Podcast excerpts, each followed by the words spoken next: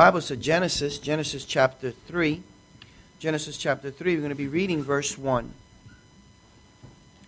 Genesis chapter 3, verse 1.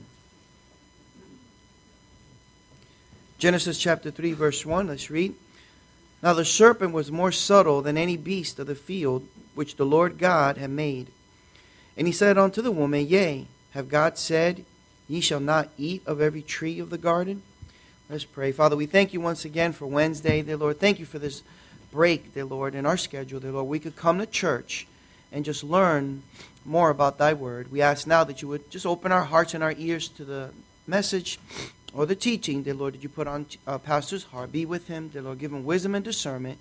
And ultimately, that you will get all the honor and all the credit. In Jesus' precious name, we ask.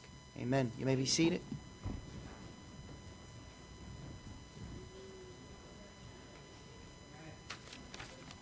Back by popular demand. Couldn't resist.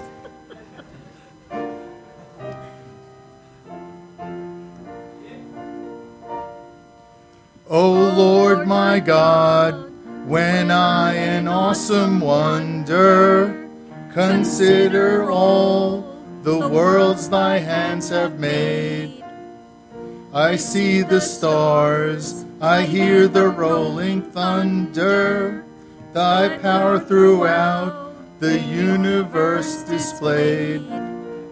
Then sings my soul, my Savior God, to thee.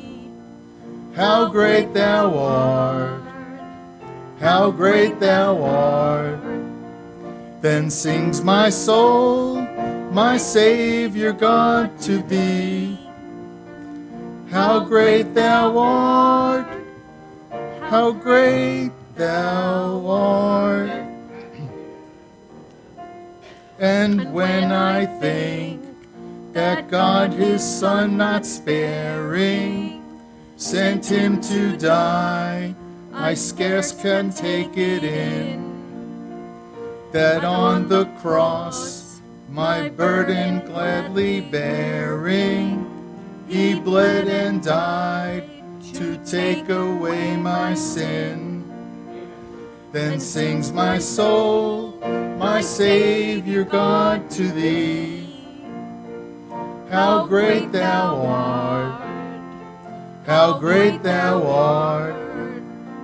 Then sings my soul, my Savior God, to thee. How great thou art! How great thou art. When Christ shall come with shout of acclamation and take me home, what joy shall fill my heart? Then I shall bow in humble adoration and there proclaim my God, how great thou art. Then sings my soul, my Savior God, to thee. How great thou art, how great thou art. Then sings my soul, my Savior God, to thee. How great thou art, how great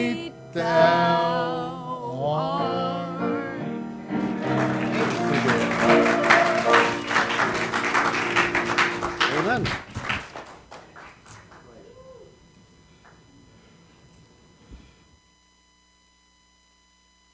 Continue on the uh, subject of supposed issues with the King James Bible. If you're if you're around a while, you are going to be challenged on this subject. Uh, you're going to be challenged by people that maybe are part of your family or maybe people that are new believers, whatever the case may be. And people are going to ask for an answer. And I have been in several situations over the years uh, where I didn't know what to say. And so I'm trying to give us the answers before uh, you get into that situation. And so you're not taken off guard. So let's pray together. Lord, thank you again for words. Thank you, Lord, for your words. Thank you, Lord, for giving us your words. Lord, I'm not envious or jealous at all of those people, Lord, in the Old Testament. Lord, we have your words in front of us here just like they did. Thank you, Lord, again, that you've spoken to us as well. And Lord, uh, we know you care for us because you have spoken to us and you've given us promises and you've given us truth. You've told us who you are and you've told us who we are and you've given us the plan of salvation. Please, Lord, bless us and help us tonight again to have good understanding of this subject. Please give us all wisdom and understanding. We pray in Jesus' name. Amen.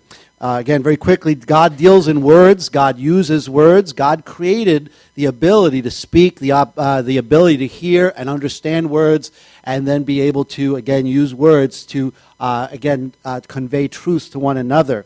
Uh, man was created in the image of God. God right away spoke them into existence, and uh, God right away spoke to them. God told Adam that he was not to eat from the tree of the knowledge of good and evil. And so God immediately started to use words to instruct Adam and to show him what he was to do and what he was not to do.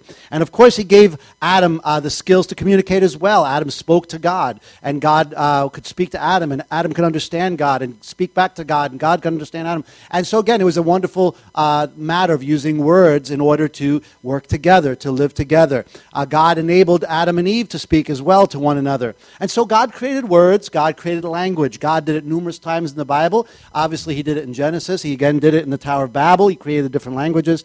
God did it in Acts chapter 2. And then, of course, God did it, uh, we'll do it, I'm sorry, in the future when the Bible says His kingdom comes to earth, we'll speak one language. And so, again, God is the one that created the ability for us to understand words, to use words to accomplish uh, His will. God doesn't have a problem with words. God doesn't have a problem with different languages. And every people are promised God's words and have God's words. Uh, God is not, uh, again, uh, unable to do that at all. So we looked at certain issues that people may have with the King James Bible. Number one, we looked at the these and thous, uh, and people will say, well, why do we have the these and thous? it's better English. It's more meaningful. It's more precise. It's much better. And I gave you a simple rule to go by. If anything with a T, like thee, thou, and so forth, is singular, God's speaking to an individual. Wherever there's a Y, ye, uh, or, or, or um, you, uh, God is speaking to a plural number of people. And I've already used that, uh, again, just as I've read the Bible this last couple of weeks. Uh, it makes it much clearer and it's very precise. Uh, I was just reading today, actually, when God uh, spoke uh, to Paul. He, he, he used the thee. To, he was speaking to Paul. And if you remember later, uh, the Bible says that the people were with Paul. They, they heard a voice, but they saw nobody. That God wasn't speaking to them. God spoke to Paul only on the Damascus Road uh, because he uses the thee. And so, again, uh, it's very interesting in the Bible when you use that principle. Uh, so, thee and thous are very good, very helpful for us to understand, uh, again, what God is doing. Then, secondly, we look at the EST and ETH endings, the, uh, the endings in the Bible of EST or ETH. The idea of that, again, is that it's an ongoing action. It is a, a continuous matter. It's not just a one time thing, but it's a continuous uh, a- acting, if you will. And it's not something you just did one time. And so, again, that's very helpful as well when we look at the Bible. Those endings, uh, they're on purpose and they actually help us uh, to see what God wants us to do. And so, again, the King James Bible is really, uh, again, much better than, again, some of the new, if you will, perversions or uh, uh, just abbreviations of the Bible that are sold in bookstores today. And again, so we need, we need those endings because they're very crucial. Then uh, we looked in the Bible uh, at certain areas, and it's, it's, it's here and there, uh, where there's certain italicized words. Uh, these are words that are slanty, if you will. It's a type of uh, print that was used uh, in the Renaissance period. And these are separate words that are put there so that the meaning of a word that's interpreted can be clearly understood. Again, there's some words in the Bible that are very clear, you know, one word for one word but sometimes, especially in a strong language like Hebrew or Greek, these words are very, very uh, uh, strong, very, very, uh, very precise. Uh, what happens is you need another several words there to express that meaning and for it to be, again, fully uh, clear. And so the King James uh, translators were very honest about this. In, if in the Bible you see italicized words, those are there on purpose so that the words are uh, logical, so it makes perfect sense. And we gave many illustrations, of course, uh, in different languages. Sometimes there's one word in one language, but you need two or three words in another language to say the exact same thing. And so, again, that's not cheating, that's not improper, that's very, very honest and very precise that they did that. And so, again, that, that's why some words in the King James are italicized. Last week we spoke about this uh, subject. I had a critic one time come up to me uh, with a big old Bible, and it was, I guess, some kind of a reprint of what they did in 1611. And he gave that to me. He said, Well, he says, if you believe in the 1611 King James Bible, then here, what do you make of this? And to be honest with you, when he showed it to me, I didn't know what to make of it. Uh, it was very hard to read, very, very different than what I was used to. And that's what I wanted to explain uh, last week. In introduction, I said this I do not believe in the holiness or perfection of paper, ink, printers, or printing presses. Okay, I do not believe in the inspiration of dictionaries or grammatical rules that English has at different times in life. I believe ultimately that only God is in charge of preserving his words. It's very important because sometimes you'll see something, uh, and, and if you're not clear on this, it'll throw you. Uh, I, I, had people, I've had people show me uh, Bibles with uh, typos in it. You know, it's obviously they, they messed up on the typos. Does that shake my faith? Not at all. My faith is not in a publishing house. My faith is not in Oxford or Cambridge or whatever uh, company, a publisher, a publisher printed the Bible. My confidence is in God's Word. I know I have God's Word because God is alive, and God's Word is alive. Now, a printer once in a while may make a mistake. Listen, that does not, that, my faith was not in him or her or them anyway.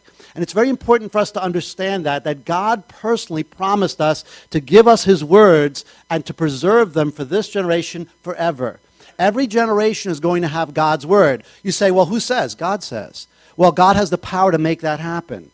Now, there's going to be human beings involved in that process, but God's not depending on human beings. Amen? I'm thankful for that. I mean, God uses human beings to give the gospel and so forth, but when God saves it, has nothing to do with you and me. I love this statement. I say it a lot, but Kevin Cowling is the one that taught it to me years ago. God does his work in spite of us. And that's the truth.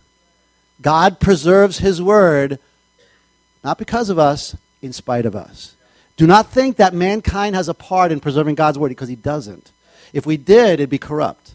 If it did, it'd be a mess. Now, does God use printers? Of course He does. Does He use people to preach the plan of salvation? Sure. Does God use people as parents and mothers and fathers? Of course He does. But ultimately, it goes back to God. God works through people, but the one that takes responsibility for giving us His words is God Himself. Amen? God's word is alive as long as God is alive. Again, God's word will always be alive.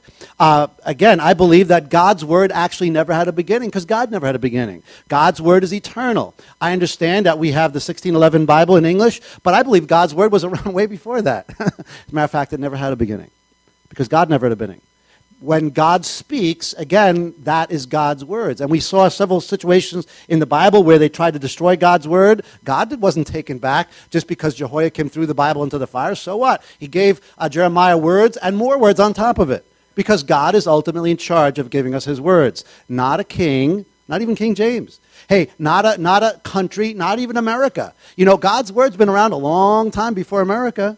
And after America's gone, God's word's going to be unaffected. And we have to understand that. It's very important.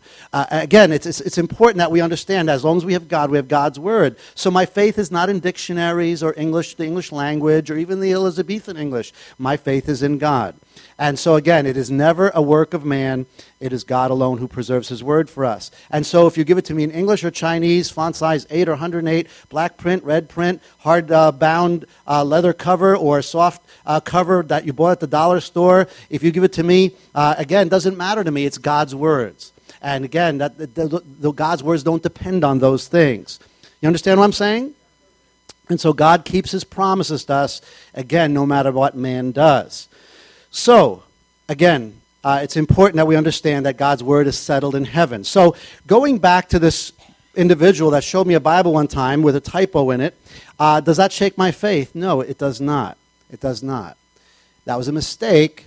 And let me say this too that when a Bible print, printing company makes a typo, they're not trying to give us a new translation. They made a typo. And you take the Bibles and you say, listen, that's that right there, you know, that's they put a letter upside down or whatever they did, uh, that, that's, that's wrong. That, that you could, we have God's word. We could see it right away. Are you with me? But again, uh, people will use that and, and, and you know, try to cr- critique what we believe. That's why it's important we're clear on what we believe. Again, a, a printing company that makes a mistake does not shake my faith because my faith was not in them. My faith was in God. So, going back to the original uh, illustration I used, because I've had it happen to me, and you'll probably have it happen to you as well. When this individual gave me, the, uh, uh, gave me this big Bible, 1611, they said, Here, you believe in the 1611, then how come this is so different? It, it kind of, I didn't know what to say. And this is many years ago. Uh, I didn't know what to say. The first thing you'll notice, if you ever see a 1611 Bible printed in 1611, obviously we don't have the originals, but you know, a, a replica of that, you'll look at it and you're like, I can't read it. It's very difficult to read. The reason it's very difficult to read is because they used Gothic type print. Okay, uh, we're not used to that. That is an old style printing that goes back to Gutenberg from Germany, from Europe. They use that, that style of type, if you will. For us, we're used to Roman type. It, it's, it's, it's quite different, if you will, as far as the type goes. But when the origi- when in the 1600s, when Bibles were printed, they used the Gothic type uh, print because that was more ornamental. It was more eloquent. It was a, a they felt it was a beautiful typesetting. Uh, they, they, they used it because it kind of copied handwritten letters. And, but it's very difficult for you and me in our generation to sometimes read it. I won't go over this all, but I, I put it on the whiteboards last week. Their, um, the, uh, their I was actually a J, uh, their S was an F, their U was a V, and their V was a U. Uh, they also use some abbreviations for and and the. If you look in some of them, they have some funny things there that we don't recognize uh, uh, right away. Uh, so again, it's hard to read. But let me put it this way if I took this Bible right here and went back into a time machine, we, you know, we had one here at VBS a few years ago, and I should have jumped in there, and go back to 1611 and showed my Bible to somebody, they'd look at it and say, boy, that's hard to read. You with me? It's the same words, same letters, actually. It's just they look at it and like, boy, that's hard to read, because they were used to the Gothic uh, style print, that, that typesetting, if you will. And so, again, uh, it's just a different style of type. And uh, so what happens is this critics will say, there were thousands and thousands of changes between 1611 and 2017. What do you make of that? Well, so what? They changed the type. Most of those changes are basically them switching it to Roman uh, type, and then they changed all their J's to I's and their F's to S's and their U's to V's and V's to U's and so forth, and they wrote the word and and the. That, that is just, it's just a type uh, a type. Just like when you write on the computer, uh, you can look at the different fonts. Is that what they call it? Yeah, and the different you know styles, Cambria, right, and this and then they they just changed the the font. Is that the right word for it? Yeah. Okay. Font. I'm not a computer guy, so uh, boy, you're very very affirmative on that. They changed the font. If you ch- if you write a letter and take the write it in Gothic and then change it to Times Roman, does it change the letter? No, it just changes the type font. You with me? So when they, cha- this is in the 1600s, uh, they then uh, changed the font over to Times Roman because things changed and uh, basically the English language started using different, a different type. And then what happened is they, they started printing Bibles in Times Roman. The second thing you'll notice in a, in a, a uh, replica of a 1611 uh, translation is they have weird spelling. At least to us, it's weird. Okay, back in the 1600s, we have to understand there actually was no such thing as correct spelling. Okay, and this is what we spoke about last week. I'm just reviewing very quickly. Back then, in the 1600s, spelling or grammar was not standard. People would write their names, sign their names in a lot of different ways. And uh, we mentioned Sir Walter Raleigh and, and Shakespeare and so forth. They signed their names and wrote words how it sounded to them at whim. There was not a standardized spelling for words. I have here, again, it, it, to us, it's, it's different. We're not used to it, but you have to understand back then, this is how they wrote English. Okay, I have a copy here of, of uh, 1611, and in 1 Corinthians chapter 13, um, verse number 1, the Bible says, Though I speak with the tongues of men and of angels and have not charity, charity there is spelled C H A R I T I E I'm become as a sounding brass or a tinkling cymbal. And I'm reading the, the Gothic uh, style print here. And though I have the gifts of prophecy and understand all mysteries and all knowledge, and, and though I have all faith, so that I could remove mountains and have no charity, I am nothing. Again, it's not what I'm used to, but this time charity spelled C H A R I T Y. So literally in one verse it's IE, the next verse it's Y, in the next verse, I'm sorry, down to verse, yeah, verse number three. And though I bestow all my goods to feed the poor, and though I give my body to be burned and have not charity, they jump back to IE at the end.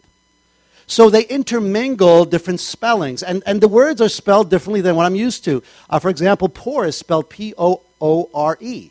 Um, uh, it's, it's, it's some different spellings here. Um, over here, same, a brass is spelled B R A F F, actually, E. And uh, again, uh, it's the way they wrote back then. In 1 Corinthians chapter 14, uh, I'm reading here from verse 3 of 1 Corinthians 14, but he's a, he that prophesieth, I E T H. Then in verse number 5, it speaks about prophecy again, and it says, uh, but rather that you prophesied, I E D. Then in verse 6, the uh, translator there uses the Y instead of the IE in prophesying, P R O P H E F, which is a S, Y I N G. So they intermingle spellings. If you want to see this, it's up here after the service. So basically, they would, they would not have a standard way of spelling that. And uh, uh, again, when a person comes up to you and says, you know, in the 1611 Bible and in the 2017 Bible, there's thousands and thousands of changes. Well, yes, they went from the Gothic typeset to Times, uh, Times uh, font. well, that's a lot. That's a lot of. That's that's a lot right there. But it does not change the word. Okay, the spelling is the same way. Oh, there's thousands. Yes, they did. They used what we use today and spelled it the way uh, consistently. That's what we're used to today. Thousands of changes, but are they really changing anything? No, they're not.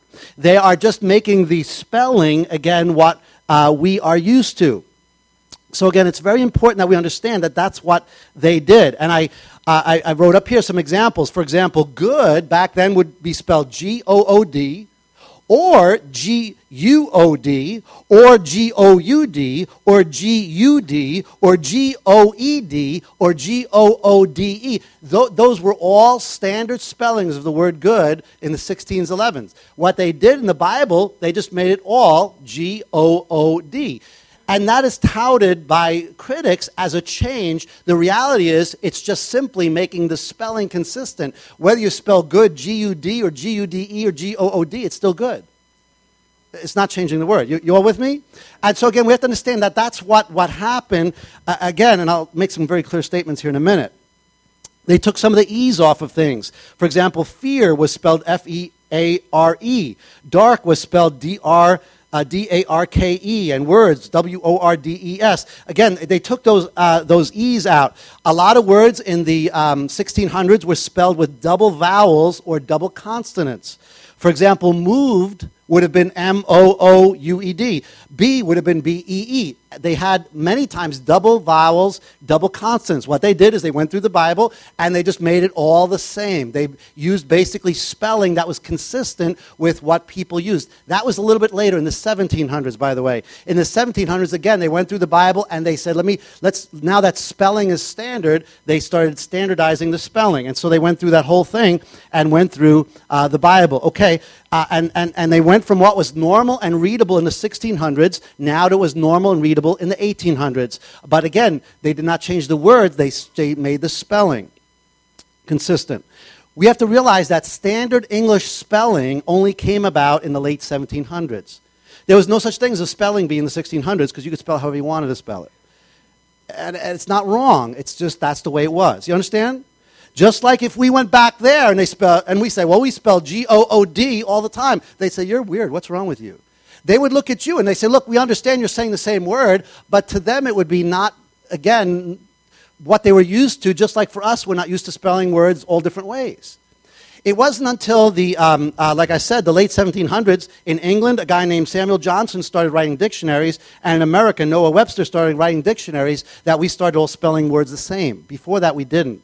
Uh, so again, then standardized spelling came uh, into being. Also, standardized punctuation came into being. Okay, when a person gets up and says there's thousands and thousands of changes in, in the 1611 as compared to what we have now, okay, be careful. What they did is they changed the font, they uh, made the spelling consistent, and in some cases punctuations, uh, punctuations. Again, this is something that, that, that was normal uh, again, just to make it consistent. Okay, several statements. This whole subject is not a problem of translation. Okay, it is not a problem of the Hebrew or the Greek. It is a problem of the uniqueness of a developing and changing English language. That's the problem right there.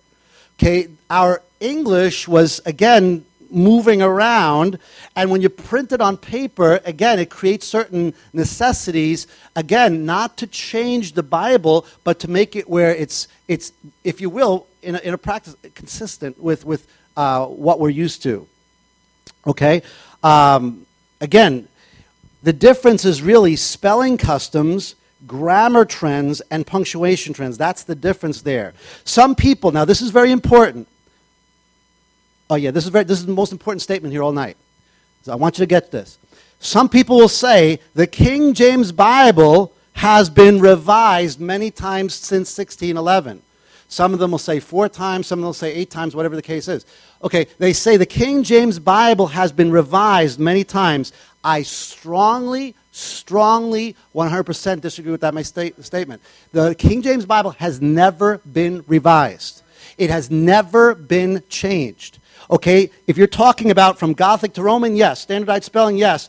Obviously, in the very early stages of the printing, especially in the 1600s, I think I remember saying to you last week, remember the printing presses? Uh, some of you were around. I know when I was young, we did printing. Every letter was this little metal block that you had to stick in this little tray and had to be backwards so that when you put the paper on it, you could read it. Understand in that process, yes, they goofed up a few times and they went back after 1611 and, and corrected some of those things. But that's my whole point. God is perfect, God is powerful, printers aren't. Printers aren't perfect. You with me? And the English language sure ain't perfect. Okay, God's perfect, God's words are perfect, but when you try to put it on a, a, a printing press, yes, once in a while, the, even though they're careful, there's going to be some mistakes. In my opinion, that does not change God's word and His power. All it, it means is that we got to make sure that we're trusting in God, not some printer. You with me? That's very important because once in a while you're going to see a typo. Even in modern uh, you know, printings, there's going to be a typo here, there, and you're like, and, and we need to catch it, and we need to see it, and we need to mark it. But my point is this that the King James Bible has never been revised. There have been thousands of, yes, spelling consistencies, but doing that and putting pronunciation in and taking E's off and double consonants because we're not used to that, listen, it is not a revision. It is definitely not a new translation. It is simply making it consistently readable, and that is what they did, and that's what they sought to do. The King James Bible has never been revised. We need to catch people when they say that because that's the wrong word.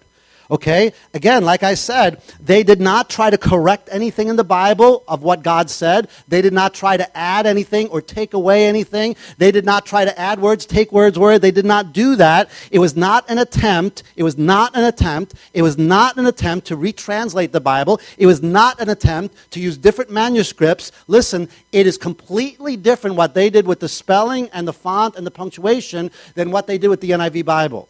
With the NIV Bible, they use different manuscripts and they start saying, well, this is what we want it to mean, and this is what we really meant to say, and this is what it's supposed to be here, and that's wrong, and this is right, and we, we're the judges of God's Word. That is completely different than what they did in the New King James uh, uh, Version, the RSV, all those versions. There's only one Bible, the King James Bible.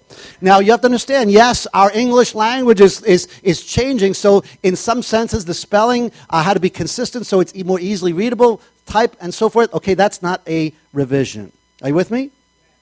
Okay, another question is this. Some people have this question, and they'll ask you this. They say, Was the Apocrypha in the 1611?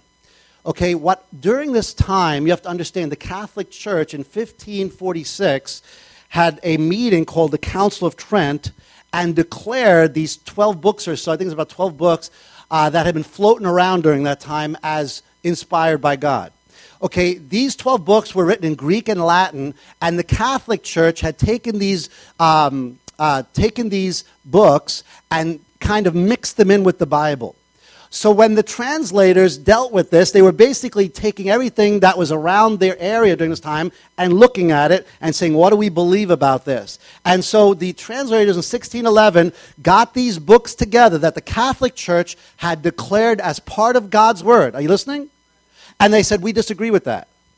They took the word, those books and they put them together. They translated them, but then they called them the Apocrypha. And I'm going to read you here what Apocrypha means. Okay, in, in, in, in uh, Webster's dictionary, this is an 1828, this is an older dictionary. Uh, apocrypha means this literally, such things as are not published, but in an appropriate sense, books whose authors are not known, whose, whose authenticity as inspired writings is not admitted, and which are therefore not considered a part of the sacred canon of the Scripture. When the Jews published their sacred books, they called them can- canonical and divine, such as they did not publish, were called apocryphal. Okay, so the word apocryphal means pertaining to the um, apocrypha, not canonical. Canonical? Am I saying that word? Canonical? Yeah, canonical. Or, in other words, not scripture, of uncertain authority or credit, false, fictitious. When they got the Apocrypha together, they got this together. They said, you know, I don't know why you guys are putting this together with uh, books that God inspired, but these are fictitious. They're not acceptable. Apocryphalness means uncertainty as to authenticity, doubtfulness of credit, or genuineness. So again, they called it the Apocrypha on purpose, saying, look, we believe this is God's word, but this ain't and they actually separate from the rest of the Bible. If you ever read a, a, Catholic Bible, they mix it in. They separate it, put it between the Old and New Testament, and said, listen, this here has maybe historical value or whatever, but this is not God's word. That's why they called it the Apocrypha. Apocrypha means of uh, questionable authenticity, not inspired. You with me? So when they, they, they may bring you a Bible that has the Apocrypha and say, look, you know what the Apocrypha means? It means that's not the Bible right there. And they stated that contrary to what the Catholic Church had believed for uh, 60 years before that and what everybody was taught to believe. They said, listen, this right here ain't the Bible. It's not the Bible. Okay, proper English. Okay. So that's, that's, that, that, that, that's my perspective there on the, the, the, the, the printing of the 1611. Okay, let's jump to another subject. Why not update unused words or difficult words? Why not update difficult words or unused words. Let me say words are constantly changing, and to try to keep up is a waste of time. Okay, in the English language, things are constantly changing, and in, the, in any language, really, their language is constantly moving around and so forth. Today, we use good words in a very lowly way. We use words today that 30 years ago we didn't use like this. For example, the word gay. If you told me 34 years ago I was gay, I'm like, yeah, I'm a happy guy. That was normal. That's a good word gay by that, and now we use it in a lowly way. Uh, for example, cool. That one's a little older. that one goes back to the Fonz, I think. He's the one that started that. Uh, I, am cool. Really, that's a good word. It means, you know, I'm like, you know, the air conditioning's too on too much. But we use it in a, in a slang way. I'm happy. I don't walk around saying I'm a happy guy. I can't because now we've taken a good word and we use it in a lowly way. Uh, that's neat. I think that's an older one too. I used that when I was a kid as well. Neat, again, is a good word saying, you know, you're organized. You have all your stuff in, in order. Neat is, is, is uh, again, used in a different way now. The sad thing is this words like hell are important words, they're good words. To be damned or, uh, or, or damnation is actually a good, strong word that we have used in the wrong way. And so the English language has constantly tarnished good words and taken crummy words and used them in an important way. And so the English language is constantly doing that. People talk about archaic words in the King James Bible. They use the word archaic. Now, what they mean by archaic is very simply this words that we don't use in our modern lingo on the street. Okay, so any word that I don't use when I go up to my friends on the street is archaic. Okay, now let me ask you a question if that's your case. Then who decides what an archaic word is?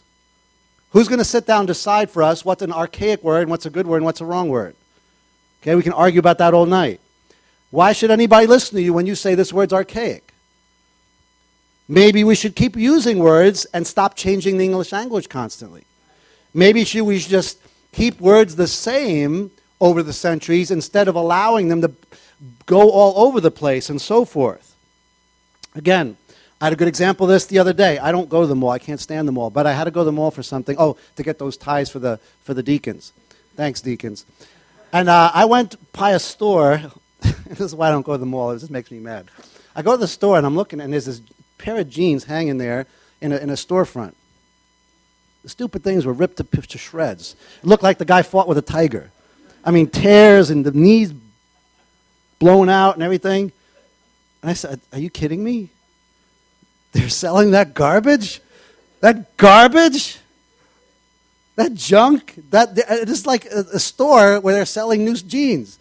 I said, man, I went in the wrong business. When I was a kid, I'd buy my mother would buy me new new pants, and they'd look like that after a while. Man, I should have brought them over here. They could sell them as brand new. Those are garbage. And I, and I, I couldn't get over it. I said, I can't believe they're selling this garbage as new. Who in the world would? All faded out? I mean, junky looking? What am I saying? I'm saying when I was, listen, 30, 40 years ago, when we bought pants, and if there was a rip in it, we went to the store and said, listen, I want a discount on that. Now you pay twice as much because it's got a gazillion holes in it. It's all ripped to shreds. You're retarded. You don't make sense. I can't imagine taking a new pair of pants and then they take, I don't know, how, they, how do they do that? They pour acid on it and cut them all up. Like, what do they go? I bet what they really do is they go around to Salvation Army, buy a bunch of junk, rip it up a little more, and sell it new. That's what I think they're doing what I'm saying is we're changing. Back then, we wanted pants that had no holes in it. I remember when I was a kid, and I hated this, when I got a hole in my knee, because we always get a hole in the knees, my mother wouldn't throw those things away. She'd get these big uh, leather squares and sew them on there. I walked around with these, like, I couldn't even bend my knees anymore because the, the, the, the, the patch was so thick. Now I'd be cool walking around with my knees sticking out. Anyway, what I'm saying is this we're constantly changing. Okay, look in the Bible, please, to 1 Corinthians chapter 13. 1 Corinthians chapter 13. Let me give you a few examples of what I'm talking about. 1 Corinthians chapter 13, verse number 1. 1 Corinthians chapter 13, verse 1. 1 Corinthians chapter 13, verse number 1, real quick. 1 Corinthians chapter 13, verse 1. Though I speak with all the tongues of men and of angels and have not charity, I am become of a sounding brass or a tinkling cymbal, and though I have the gift of prophecy and understand all mysteries and all knowledge, and though I have all faith so that I could remove mountains and have not what? I am nothing. And though I bestow all my goods to feed the poor, and though I give my body to be burned, and have not, it profiteth me nothing. Charity suffereth long, is kind. Charity envieth not. Charity vaunteth not itself, is not puffed up doth not behave itself unseemly, seeketh not, not her own, is not easily provoked, thinketh no evil, rejoices not in iniquity, but rejoices in the truth, beareth all things, believeth all things, hopeth all things, endureth all things. Charity never faileth. Hey, charity is a good word. Look, in, if you would, to 1 Peter chapter 4. 1 Peter chapter 4, verse 8. 1 Peter chapter 4, verse number 8. 1 Peter chapter 4, verse number 8. 1 Peter chapter 4, verse number 8. You all got it? 1 Peter chapter 4, verse number 8. It says, And above all things, have fervent among yourselves, for shall cover the multitude of sins. Biblically speaking, charity is a powerful word. It means the kind of loyalty and commitment that a Christian brother has for a Christian brother or a Christian sister to a Christian sister. It's a powerful, powerful word. It is a deep commitment. It is a word that is a love, a dearness between believers that God puts in their heart. What's charity today? Yeah, I'm going to help somebody to get a tax deduction. That's all charity is. You know, people sometimes say, you know, Pastor, I got something for the church. And it's, it's amazing what kind of garbage people give me. I'm serious. It's sad. I remember the first time somebody asked me, you know, I have some stuff here I want to donate to the church. I'm like, oh, this is exciting. I wonder what they're going to donate. A new piano, a new organ. Uh, I'm thinking, they give me a bunch of garbage. I had to throw in the garbage. Charity. You know, charity today is basically, you know, you're poor, you can't help yourself, so I'm going to help you. Totally different than the Bible word charity. We use charity in a, in a, in a very low way. Charity is a great, great word. Amen? Uh, look, if you would, to Psalms 38. Psalms 38. Psalms chapter 38. See, I'm, I'm, I'm pointing out the problem. The problem is the English language. We have a vessel that's faulty that we use, and that's the English language. Psalms 38, 15. Psalms chapter 38, verse number 15. Psalms chapter 38, verse 15. For in thee, O Lord, do I what? Hope. Chapter 42, verse 5. Psalms 42, verse 5. Chapter 42, verse 5. Why art thou cast down, O my soul? Why art thou disquieted in me? What?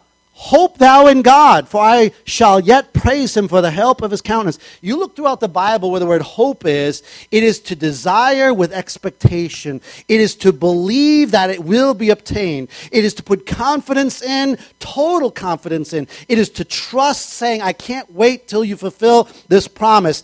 It means that this is something I don't see, but I know it's going to happen. That's why the Bible says, hope in God. God will not let you down. What do we say today? Are you going to go to the store tomorrow? Are you going to go to work? I hope so. Yeah, I just hope so. What do you mean you hope so? Hope's a powerful word. Hope means I'll be there. It's going to happen. Right now, we're not there yet, but when it, when it happens, when tomorrow comes, it's going to be a reality. When you said, I hope so, it's supposed to mean definitely, 100%. I don't have it right now, but I know I'm going to have it. Hope is a powerful word. We use it in a crummy way today. You know, are you going to heaven? I hope so. What do you mean you hope so? That, that you're using the wrong word. Look, if you would, to 1 Corinthians, um, 1 Corinthians chapter 16. 1 Corinthians, I'm just showing you a few examples. Why we shouldn't mess with the words in the King James Bible. Just leave them be. 1 Corinthians chapter 16, verse 13. Everybody's trying to keep up with the English language. Do you know it's not, it's not, it's not God's job to keep up with our little grammar books? It's not God's job to keep up with our little spelling books.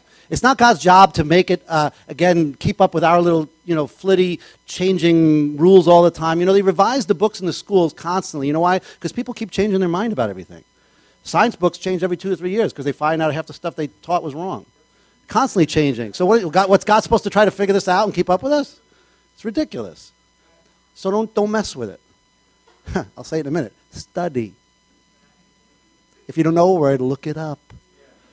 I got a lot of these big fat dictionaries in my office. I like them. I have a dictionary, I'm not kidding, it's about three times as big as that. I love it. I look up words. I learn what words mean. I look, I'm just saying this. We, we, need to, we need to leave the words that are there. Amen? 1 Corinthians chapter 16, verse 13. Watch ye, stand fast in the faith. What? Quit you like what? you know something's wrong with that word quit. Quit means don't stop until you're finished. Quit means don't stop in the battle, even if you're tired, if you're bleeding, if you're injured. You keep on going till you get the victory. Don't uh, quit. When it says that, it means, uh, listen, perform something until nothing is left undone. Perform something until it is completely, completely done. What do we do now? Quit means I'm quitting, I'm leaving. It's total opposite almost when you quit means like, ah, I'll just accept defeat. I'll just put up the white flag. Okay, the Bible word quit is not the word quit we use today. Total opposite. And you see it quite a bit in the Bible where they say, quit, uh, let's quit like men, and let's, let's keep on going. Let's be courageous. Let's keep on doing what God wants us to do. What I'm saying is this it's silly for us to try to change the Bible and God's word to keep up with our silly language. Because our language is changing all the time. Are you with me? Very quickly, I don't know what time it is because that time is different than this time. So see what I'm talking about. This clock here says 8:27. That one says 8:35. Who's right? 8:35. All right. So that's right. Okay. Come back next week. All right, Brother Nevis.